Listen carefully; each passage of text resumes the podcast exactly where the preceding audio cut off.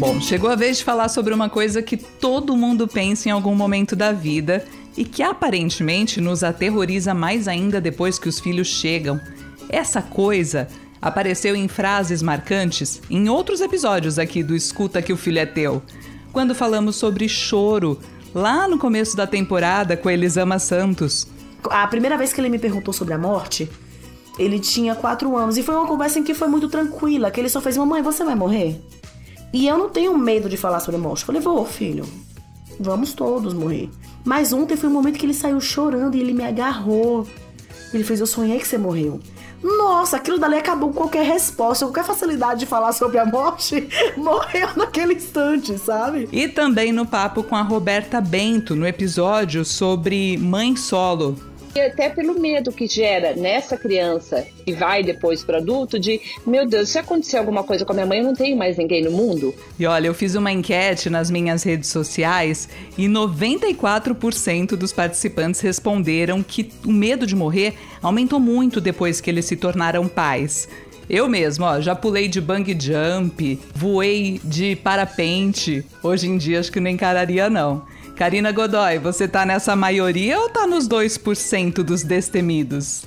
Oi, gente. Olha, eu já me considero na maioria, porque é o tipo de coisa que a gente não pensa muito antes da parentalidade, né?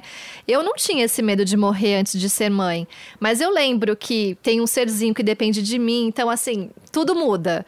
E o que acaba sendo muito mais por ela do que por mim. Então, a gente é sempre muito deles, né? Então, para conversar sobre a vida e esses medos, a gente tem dois convidados escolhidos a dedo aqui, sob medida para esse papo. Tem o Tenente Bahia, que é o pai da Sofia e que tem uma história muito especial para compartilhar com a gente. Então, seja muito bem-vindo, Tenente Bahia. Ah, eu que agradeço o convite. Vamos hoje compartilhar um pouco de experiências aí de um pai no mundo materno, né, digamos assim, e também um pai com uma paternidade ativa. Maravilha, muito bem-vindo. E também aqui com a gente a mãe da Cecília, de seis anos, e do Anjinho Joaquim, psicóloga, terapeuta da criança interior e consteladora familiar, Dani Silvares. Que bom ter você aqui com a gente para falar desse tema tão delicado. Eu agradeço demais o convite em estar aqui com vocês. Para mim, falar sobre morte, muito mais do que falar sobre morte, é falar sobre vida. É um convite, né, para a gente olhar para a forma como a gente se coloca no mundo, como a gente escolhe estar aqui. Então, acho que vai ser um papo muito gostoso, leve e essencial para a gente rever e refletir sobre o que, que a gente está fazendo aqui. Então, para começar, eu quero trazer a história do Tenente Bahia, que aliás ficou muito conhecida na época. Eu vou tentar resumir para vocês que estão vindo aqui a gente, tá?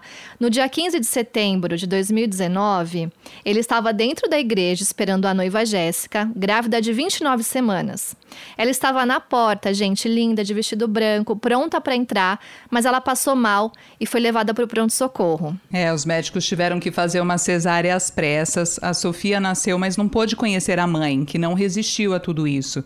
E foi assim, como pai solo de uma bebê de UTI, que nasceu o pai da Sofia, imagino que ela tenha te dado uma força absurda, Tenente Bahia. É, com certeza, né? Quando tudo aconteceu, eu realmente fiquei é, num quarto de UTI que estava a mãe, então ali eu estava lidando com, com a morte, infelizmente. E no sexto andar a Sofia dentro de uma incubadora e ali eu ficava numa dualidade entre a morte da mãe e a vida da filha, da Sofia. Como você mesma disse, a mãe que não pôde segurar a sua filha nos braços, o primeiro contato. Só que também a Sofia, ela dava não força só para mim, mas forças para a família. Um ser tão pequenininho que lutava pela vida. Eu lembro que um médico falou assim: Olha, a Sofia está aqui, ela está lutando contra a morte, mas na verdade a Sofia ela lutava pela vida a todo momento. E era isso que ela passava para mim, né? A vida precisa é, ser vivida com motivação, com alegria, com entusiasmo. E durante os 70 dias, a Sofia só trouxe lições de superação, lições de, de, de amor, de, de contato ali, né? Porque cada momento que eu chegava na UTI eu fazia uma oração, eu cantava para Sofia. Então o nosso contato começou justamente ali, entre a dor da perda mais a, a motivação, o entusiasmo de ter inspiração em Deus, claro, inspiração na vida. E Dani, no comecinho da nossa conversa, você começou a falar sobre isso, né? Que falar da morte também é um convite para a gente refletir sobre a vida. Queria que você comentasse um pouquinho sobre essa sua frase. Eu acho que quando a gente olha, né, para a morte, e aí a gente tem um jeito muito particular de lidar com isso. Especialmente falando da nossa cultura, a gente lida com a morte, com as perdas, não lidando muitas vezes, não olhando, não conversando sobre esse medo, sobre essa dor. Então ele se torna um tema muito tabu e muito maior do que de fato ele pode ser. Porque se tem uma certeza que a gente tem nessa vida é que em algum momento a gente vai vivenciar esse processo inúmeras vezes. São muitas as mortes que a gente passa ao longo de uma vida. E nós e também. se der né? tudo certo, a gente vai morrer antes dos nossos filhos. Exatamente, né? Esperamos que sim. Então, poder falar e olhar para esse tema, não com esse peso, mas para refletir quais são os nossos medos, é, como é que a gente pode lidar, né? Será que tem como a gente se preparar para esse momento? Será que tem como preparar os filhos para esse momento? Eu acho que a gente nunca vai estar preparado de fato para encarar a perda de alguém importante para a gente, é fato. Mas existem sim formas de trazer o assunto para a mesa, onde a gente pode falar das nossas dores, onde a gente pode falar de saudade, onde a gente pode falar de medo e principalmente onde a gente pode falar das pessoas queridas que se foram. Porque uma das coisas que me dói muito é ver essa forma de lidar com a morte enterrando a pessoa que se foi, literalmente. E a gente sabe que a gente pode enterrar um corpo, mas que as pessoas que são importantes para a gente, elas ficam, elas estão, elas seguem com a gente de alguma forma. E dá para a gente né, essa possibilidade para os nossos filhos, para quem a gente ama, poder falar sobre quem não está mais aqui, poder contar as histórias, né? Como o caso do Tenente Bahia, que viveu essa experiência que nos toca profundamente, me toca muito, acredito que a todos nós. Poder falar dessa mãe, poder contar essa história. Essa filha pode conhecer essa mãe através desse relato, através da vida que a gente pode dar, mesmo para aqueles que já partiram. Esse é um jeito muito bonito de lidar com a morte, né? E acho que esse é um convite que eu faço para todos nós e para mim também. Nossa, tô arrepiada aqui, Dani. E Tenente Bahia, você então, como policial, né, já convivia, eu imagino, com o medo de morrer, como uma coisa é, frequente na sua vida, né? E o que, que mudou quando a Sofia nasceu? Bom, eu já tenho 12 anos de carreira e infelizmente já perdi muitos colegas no combate, é, vítimas de acidente de trânsito, de viatura e muitas outras situações. Então, o medo de morrer era recorrente já pela profissão. E que profissão que é essa, né? Que a gente sai para trabalhar e não sabe se vai voltar. Mas o que mudou para mim, na verdade, mudou completamente. Quando a Sofia veio a notícia da gravidez, quando a Sofia ainda estava sendo gerada pela mãe dela, eu me tornei mais cauteloso no começo você até falou que você pulava de bang jump, fazia tantas outras coisas. Eu deixei de fazer muitas outras. Eu já também já pulei de paraquedas. Já fui muito mais combativo na minha própria profissão. Então, eu hoje eu sou aquele que puxa mais o freio, que pensa mais nas consequências e com certeza, ainda mais no meu caso, e se eu faltar, né? A mãe dela infelizmente se foi. Então, só que é, o medo de morrer não pode ser o combustível da nossa vida, né? Não pode ser no, o nosso alimento diário. Então, mudou muito a minha vida. Hoje a Sofia é, é a minha motivação, a alegria dela é a minha motivação diária. E eu fico muito feliz de, de ter de tê-la aqui.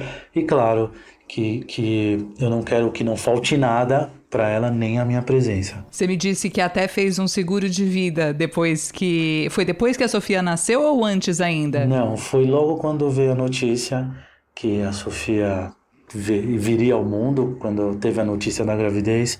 Eu fiz um seguro de vida.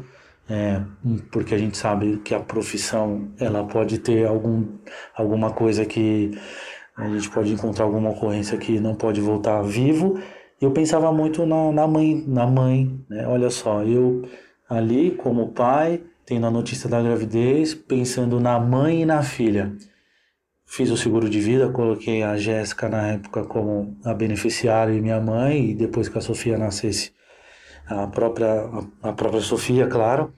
Só que, olha só o destino, né? Quem foi, foi a mãe. É, o meu seguro de vida ajudou também na, nos custos com, com é, o velório, o sepultamento, mas eu não imaginava que fosse a mãe. Eu imaginava, claro, que fosse eu, por, pela situação e pela minha profissão, apenas por isso.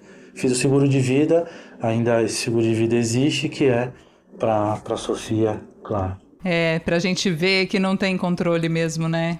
Não. É uma profissão mesmo de risco, porque eu tô lembrando que uma vez eu fui assaltada e, e, dois policiais que me socorreram, tal, foi um, um assalto bem traumático, assim, e um deles tinha gêmeas duas filhinhas. E aí ele falou: é, eu volto para mim, eu, eu saio de casa, eu não sei se eu volto. E eu não era mãe na época ainda, foi antes de ficar grávida tal. E eu fiquei com aquilo na minha cabeça assim, eu falei, nossa, que forte isso. Porque todos nós estamos ali, né? Você tá. para morrer basta estar vivo, né? Tem essa frase. Mas uma profissão como essa, o risco é muito maior. A gente sabe, né, como é. Então, você contando tudo isso, eu me lembrei desse fato, porque eu fiquei bem chocada quando ele me falou. Eu falei, pois faz muito sentido. É. Tem, dois, tem dois, duas coisas que eu acho que é importante pontuar, né, da, da fala do tenente. Que uma é essa, esse olhar prático, assim, e se eu faltar? Né? Essas conversas precisam acontecer com mais frequência olhar para essa possibilidade, né? Eu já, tive, eu já tive muitas conversas com meu marido de, tá, e se a gente não tiver aqui, quem cuida da nossa filha? Com quem ela vai ficar, né? Então a gente já tem uma, uma, uma diretriz assim de pensar nesse seguro, enfim, são algumas questões práticas que a gente sabe que podem é, ser muito importantes caso venha acontecer né, alguma fatalidade. E tem um outro ponto que eu acho essencial, que é assim, é, esse medo não pode ser o nosso motivador. Então, também, eu acho que a gente, a gente, com essa consciência, quando a gente se torna pai ou mãe, a gente começa a olhar o que realmente a gente está em perigo, que comportamentos são comportamentos arriscados, que nos expõem. Mas também tem algo que eu sinto que é super importante, que é essa permissão para a gente também viver aquilo que para nós é importante. Aquilo que faz sentido para a gente, porque a gente ensina muito para os filhos quando a gente se permite viver a nossa verdade, quando a gente se permite ser feliz, a gente autoriza de alguma forma os nossos filhos a buscarem esse caminho para eles também. Então, qual é esse limite, né, entre olhar, sim, ter isso no radar, mas sem ser refém desse medo, deixar de viver, deixar de fazer por conta dessa possibilidade e às vezes até projetar isso nos filhos, o medo do filho se machucar, o, o medo do filho se acidentar, e aí fica uma criança que não tem a possibilidade de brincar, né, de se jogar, de, de experimentar mesmo, estar tá vivo ali. Então, acho muito importante esses dois pontos, assim, para a gente é, abordar também. Eu queria. Muito bom, Dani. Posso Diga, tenente. Completar o primeiro ponto que a Dani falou, né? Se eu faltar, eu tive essa conversa com a Jéssica antes dela falecer eu falei assim, olha amor, eu sou policial, você sabe disso, então tá aqui as minhas senhas do banco, tá aqui tudo que você tem acesso, senha do celular. Se você deixei um envelope com todas as minhas senhas, de todos até a senha do armário do trabalho. Porque era a minha realidade. E quando a Jéssica se foi, eu não tinha a senha do banco dela, eu não tinha, porque olha só, a minha profissão me colocou essa situação, mas eu não escutei dela, porque com ela estava tudo bem, estava tudo ótimo, a gravidez estava perfeita. E o que eu mais o que eu mais tive assim de dificuldade foi acessar o celular dela, porque eu precisava resgatar fotos, eu precisava resgatar as, as últimas conversas com a médica para saber de fato o que estava acontecendo, porque às vezes a mãe não fala com o marido o que algumas coisas particulares da mulher. Então, outra coisa, né? Tem, é, eu, não, eu não sabia o que estava, eu não, nem imaginava que estava acontecendo uma eclâmpsia. A Jéssica falava de alguns pontos da gravidez, mas não detalhadamente. Então, é, perdeu eu não, é, como a gente nunca teve um relacionamento invasivo, eu não sabia o celular, é, a senha do celular dela e ela não sabia a senha do meu celular. Então eu levei para técnicos, levei na autorizada e eles falam assim: bom, a gente desbloqueia, mas vai perder tudo. E eu não queria perder o conteúdo. Então realmente esse isso tem que ser falado. E se, se eu faltar, e se você faltar, como é que vai ser? Né, dizem que até os padrinhos são os cuidadores na ausência dos pais.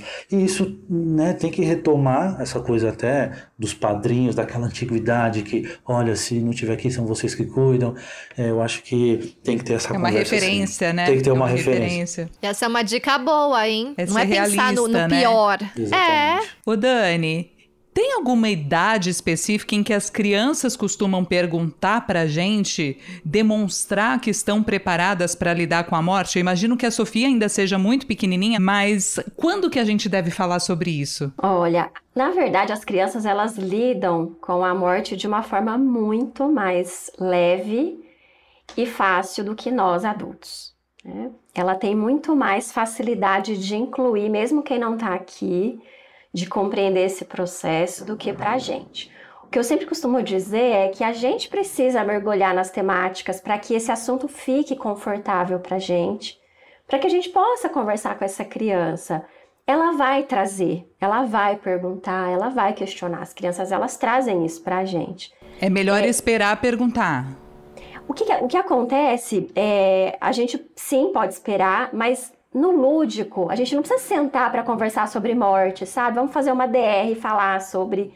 É, mas a criança, desde cedo, ela já participa desses processos. A brincadeira começa e acaba, ela constrói, ela destrói. Né? A gente vive ciclos o tempo inteiro, de começo, meio e fim. Isso é, de alguma forma, uma preparação para a morte. Então, a gente não precisa falar da morte para poder trabalhar esse tema com a criança. Quando a gente ajuda a criança a entender que aquilo acabou, né? Que é hora de guardar os brinquedos, porque a gente vai dormir, enfim, todos os processos que ela percebe desse começo, meio e fim, ela está se preparando para lidar com a ausência, ela está se preparando para lidar com a própria frustração, com a saudade, sem que a gente precise necessariamente falar sobre morte. Mas a criança, ela costuma, ela costuma acessar esse medo, né, de perder os pais, especialmente, a partir dos cinco anos, seis aninhos, é onde esse medo de perder os pais ele, ele vem com muita força, né? Já aconteceu e... por aí com a Cecília? Aqui aconteceu, em dezembro a gente foi passar o Réveillon na casa da minha sogra e ela assistiu o jornal enquanto eu estava tomando banho, ela estava com a minha sogra. E aí à noite ela fez xixi na cama, e aí eu achei muito estranho ela fazer xixi na cama. E aí no dia seguinte ela me disse assim: Mamãe, é verdade que os bebês morrem no colo da mãe? E aí eu levei um susto com essa pergunta. Eu falei, meu Deus, que pergunta é essa, né? E eu falei, filha, por que, que você está me perguntando isso? E isso é importante. Quando a criança traz qualquer pergunta para gente, é compreender de que contexto ela traz, porque ela já traz partindo de algum ponto.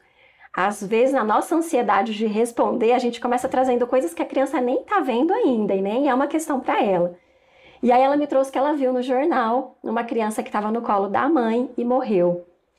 E aí eu tive que olhar para ela, acolher, né? E eu sei que o xixi na cama, ele está muito ligado ao medo, medo de perder, né? Pela visão antroposófica. Então eu falei, nossa, como a criança manifesta muito rapidamente os medos dela, né? Como ela traz isso assim pra gente de forma em comportamento, nem sempre ela vai dizer, mas ela vai manifestar esses medos dela. Teve uma situação, deixa eu contar rapidinho aqui, é uma experiência que aconteceu há três anos atrás. Eu engravidei e eu perdi né, o Joaquim com oito semanas. Então estava bem no começo da gestação, mas já era uma, um bebê assim que a gente esperava, que a Cecília queria muito. E a Cecília começou a manifestar no dia que eu fiz ultrassom e eu vi que eu tinha perdido, fazer xixi à noite e fazer muitos escapes durante o dia muitos escapes. Ela já era desfraldada há mais de um ano e ela fazia muito xixi. E aí eu sabia que tinha ligação com essa perda, né? Eu sabia no nível aqui de, de consciência, mas eu não tinha sentido no meu coração como eu poderia ajudar minha filha. E aí onde a gente estava brincando, e aí eu vi que o, o xixi ia escapar, ela começou a se mexer. Eu olhei nos olhinhos dela e me veio a imagem de um bebê bem diante dos meus olhos. E aí eu acessei a minha dor. E aí com isso eu pude olhar para ela e dizer: "Filha, você não precisa ser um bebê para mamãe. Você pode crescer porque eu dou conta de lidar com a falta que o Joaquim me faz. Você pode voltar a ser você." E aí a Cécia se levantou, fez o xixi, lavou as mãozinhas, deu descarga e voltou para brincar, como se nada tivesse acontecido e ela não teve mais escape de xixi. Então as crianças, elas olham para quem está excluído. Elas dizem para a gente, tá tudo bem dar lugar para quem se foi, tá tudo bem olhar para a mamãe, para o irmãozinho, para o papai, tá tudo bem olhar para a dor. As crianças nos trazem esse convite de uma forma muito generosa, e quando a gente está com os olhos e o coração abertos, a gente vai aceitar esse convite e reconhecer qual é a nossa dor de falar sobre esse tema, qual é a nossa dor de olhar para isso, né? Para que a gente também elabore os nossos processos e possa assim ajudar as nossas crianças, né? Então, foram algumas experiências que eu passei com, com perdas assim com a Cecília, que é como todas as crianças, né, são extremamente generosos com os seus pais. Nossa, de arrepiar. Que lindo, Dani. Lindo. Eu queria saber do Tenente Bahia, se você, de que forma você fala da Jéssica para Sofia? É, acredito que você já deve fazer isso, mostrar fotos, enfim. De que forma você trabalha a mamãe dela para que ela conheça? Sim, é, em casa, né? Em casa, na casa da, da avó, é, sempre tem fotos, né? Sempre tem porta-retratos. Desde eu ia falar desde pequenininha, né? Mas desde sempre eu mostro fotos. A gente sempre Sofia. acha que é muito grande. Os nossos Oi? filhos já estão enormes. É, a gente sempre pensa, não, já tem um ano, não, já tem um ano, mas não tem, é só É. um ano. Só um Uma ano. moça. E curioso que a Sofia ela sabe, ela aponta é, nos quadros e ela fala mamãe. Esses dias eu tava no sofá, tava assistindo TV com ela, ela do lado, eu sempre coloco nos desenhos, e aí ela, sem eu falar, porque sempre eu incentivava, ó, essa aqui é a mamãe, essa aqui é a mamãe, esse aqui é o neném, esse aqui é o papai. E a Sofia aprendeu a falar neném, então ela aponta no quadro, fala neném, e eu tava com ela no sofá, ela apontou, assim, sem eu falar nada, ela falou, mamãe. É, filha, mamãe. Então eu sempre tento mostrar fotos, né? Teve, tem um vídeo que eu fiz para Sofia quando ela completou um ano, um ano de idade. Eu parei de mostrar esse vídeo porque no final ela começou, a Sofia começou a chorar. Sempre no final do vídeo ela começou a chorar. E é bem no finalzinho que ela pega o quadro da mamãe e eu falei assim, bom, eu acho que a saudade que eu sinto eu não posso transferir para a Sofia, né? Então eu tô agora com mais cautela de ficar mostrando tantas coisas para ela. É como a Dani falou, eu acho que talvez de forma lúdica ir mostrando algumas coisas, mas acredito que quando ela começar a perguntar, e aí sim, falar mais abertamente. Eu não posso exatamente transferir a minha saudade para a Sofia. É, é isso mesmo, assim, porque às vezes a gente quer tanto que, né, no seu caso, que a filha internalize essa Sim. mãe, que ela conheça a mãe maravilhosa que ela tem, mas a gente precisa confiar que a mãe vive nela. Tem como tirar. Essa mãe vive na filha, ela deixou essa filha, que é fruto, né, da, da relação de vocês, Sim. do amor de vocês. Então, que ela, a, a mãe tá lá, e ela vai é, elaborar isso, ela vai trazer as questões. E quanto mais a gente trabalha o nosso luto a nossa saudade, e tá tudo bem sentir saudade, a gente tem uma fantasia que pai e mãe não podem chorar na frente dos filhos, que pai e mãe não podem demonstrar essa vulnerabilidade, e não é verdade. Tá tudo bem se um dia eu não tô bem, eu tô com saudade, eu tô lembrando, né? À medida que ela crescer e que ela for entendendo, talvez ela presencie isso. E isso não, não traumatiza a criança, isso não gera nenhum problema para a criança. O que é muito difícil é quando a criança não tem espaço para trazer a sua saudade, para trazer a sua curiosidade, né? para trazer aquilo que está permeando o universo dela. Então, isso sim é difícil para a criança. E como para a gente, às vezes, está difícil a elaboração desse luto, o que a gente faz é silenciar. Né? Então, não é o seu caso, né, Tenente? Que ela, né, a, a história está aí viva para ser contada, você está disponível, mas isso não precisa ser uma questão que a gente precisa trazer para as crianças. Elas vão internalizar à medida que a gente dá um lugar. Se a gente dá um lugar para essa mãe ou para esse pai, para essa pessoa que se foi, mas que está aqui, que ocupa um lugar na vida dessa criança, ela vai também conseguir dar um lugar. Então a gente precisa confiar nisso e estar tá atento àquilo que os nossos filhos precisam ou aquilo que é nossa necessidade, que às vezes se misturam, né? Perfeito. Nossa, e a gente recebeu tanta mensagem de ouvintes, né, Nath, falando sobre esse tema. Parece que é um negócio que mexe demais com as pessoas, não só o como falar sobre morte, mas como lidar com o nosso próprio temor. Então eu queria é, trazer algumas dessas falas para a gente tentar é, conversar sobre isso mesmo, né? Sobre como é que a gente lida com esse nosso próprio medo. Vamos escutar então algumas, alguns depoimentos. Olá, eu sou a Isabela, mãe do Miguel, de dois anos e cinco meses, e do Murilo, que está a caminho, estou de 28 semanas de gestação. Eu sinto que nesses últimos tempos eu tenho ficado com muito medo mesmo de morrer. Eu acho que agora na segunda gestação me deu mais ainda.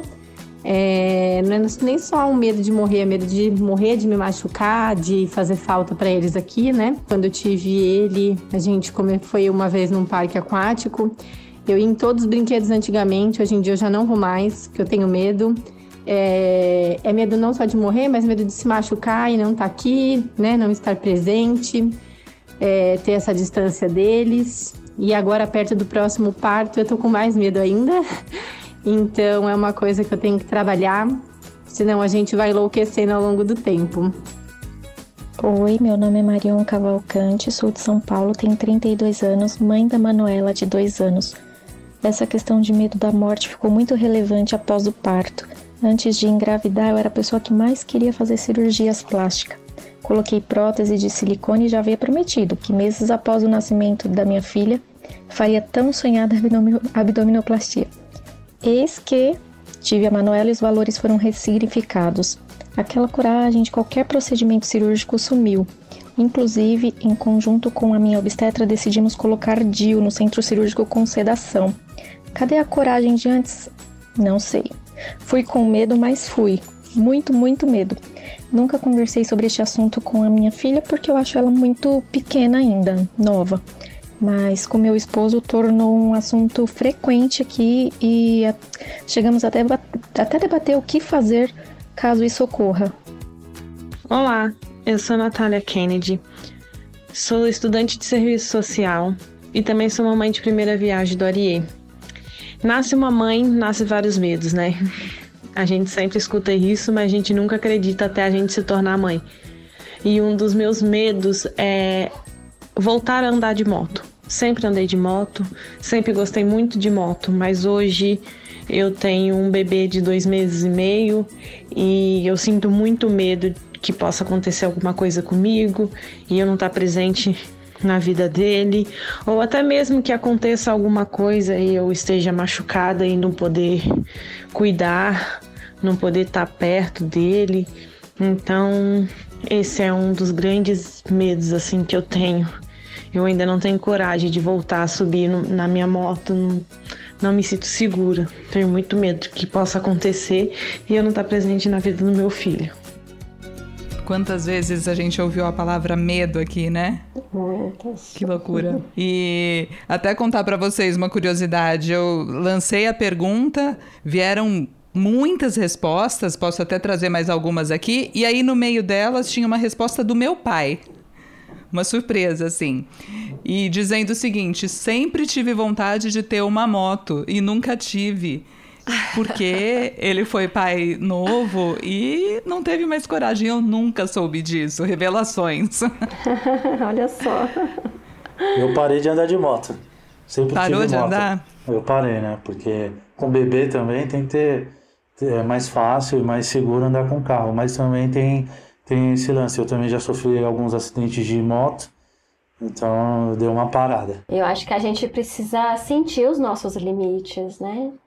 Sentir o que, que a gente dá conta, sentir o que, que é prioridade naquele momento, porque é isso, né? A nossa vida, os valores, como um dos depoimentos ali, né? Ela fazia cirurgia plástica, e aí quando a bebê nasceu, os valores passaram a ser outros. Então as nossas prioridade, prioridades mudam, aquilo que é importante pra gente também muda. E tem uma coisa que eu acho que é super importante, a gente quer controlar, né? A gente quer controlar e a gente sabe que a gente não tem controle.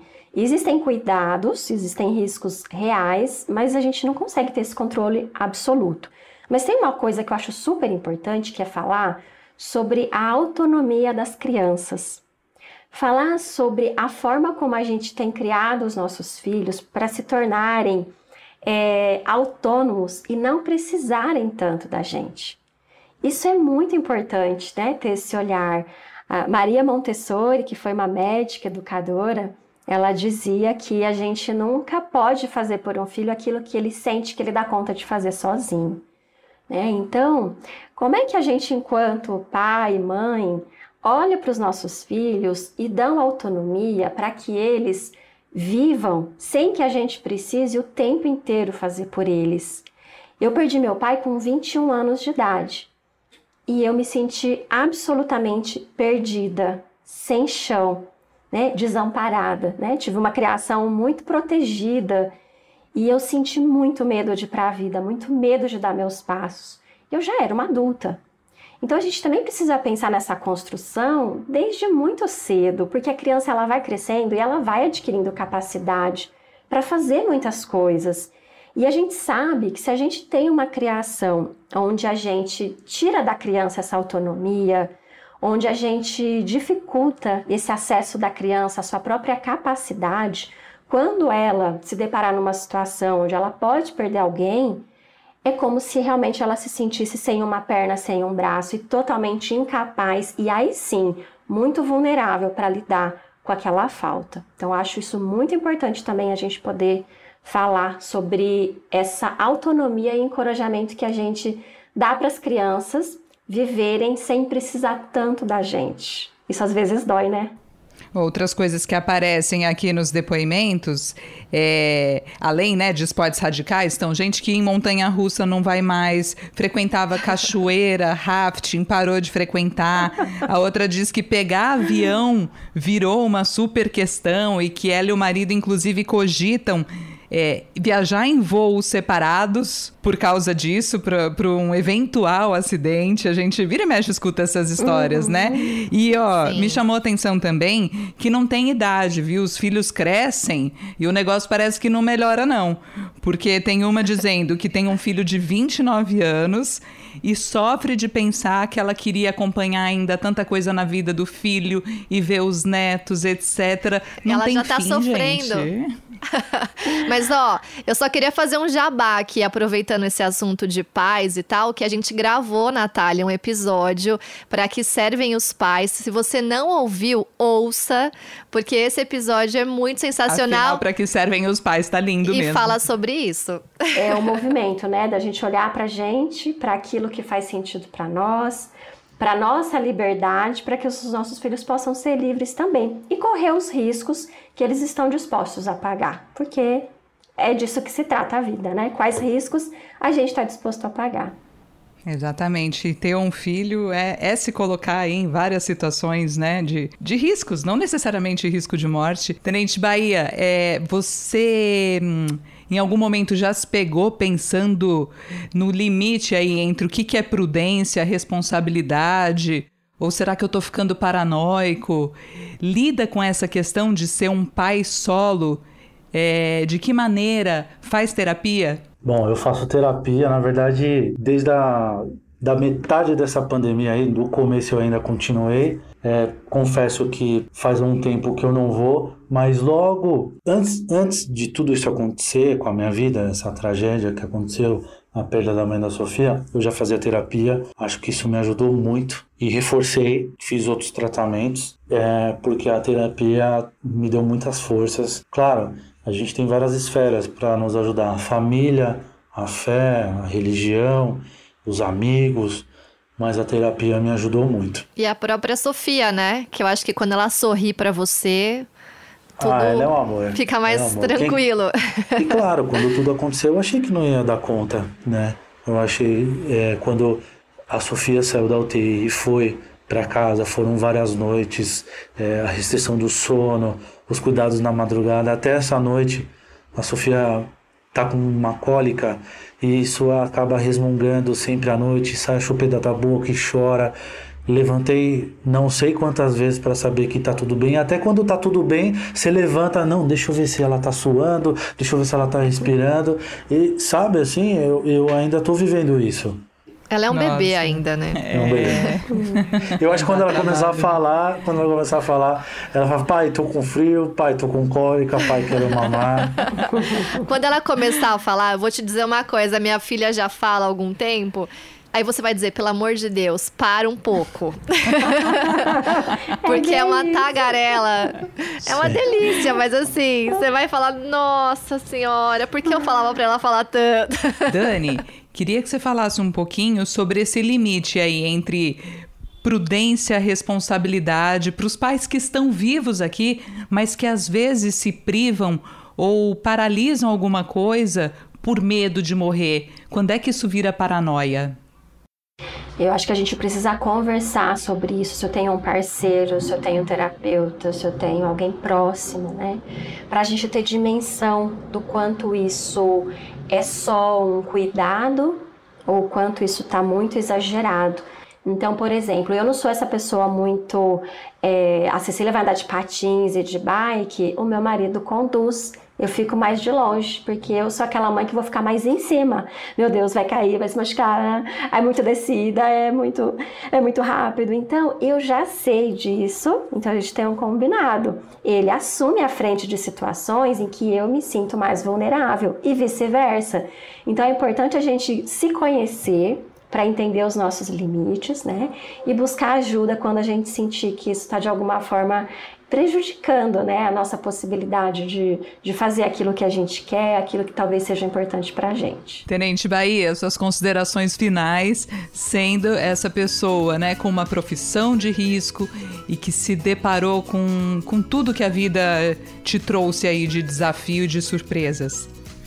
Ah, o Padre Fábio de Mello fala que existe belezas em todos os lugares, né? Basta a gente tá, é, ter percepção disso.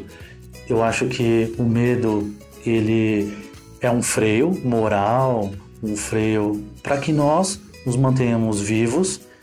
Só que o medo, como a gente disse, não pode ser o combustível diário, né? Tem muita beleza para ser vivida, tem muitos momentos alegres, apesar de muita dor. O que a gente está vivendo hoje não é fácil, é difícil, mas também se a gente ficar só se apegando né, em situações de catástrofe, situações tristes, a gente não vai conseguir ter uma vida maravilhosa. Então, é, acima de todos os problemas, tem a gente, né? Tem a nossa existência, tem a nossa fé, tem a nossa família e vamos viver. Muito bom. Para finalizar, queria as redes sociais para a turma que quiser acompanhar vocês. Bom, meu Instagram é dani.silvares. Tem muito conteúdo para quem tem filhos, para quem não tem filhos, para quem quer fazer um mergulho e se conhecer um pouco mais. Eu queria indicar um livro, gente, que eu gosto demais, da Ana Cláudia Quintana, que fala muito sobre esse assunto, que é aquele livro A Morte é um Dia que Vale a Pena Viver. É um livro que fala, ela trabalha com pacientes terminais e ela nos provoca muito essa reflexão, né?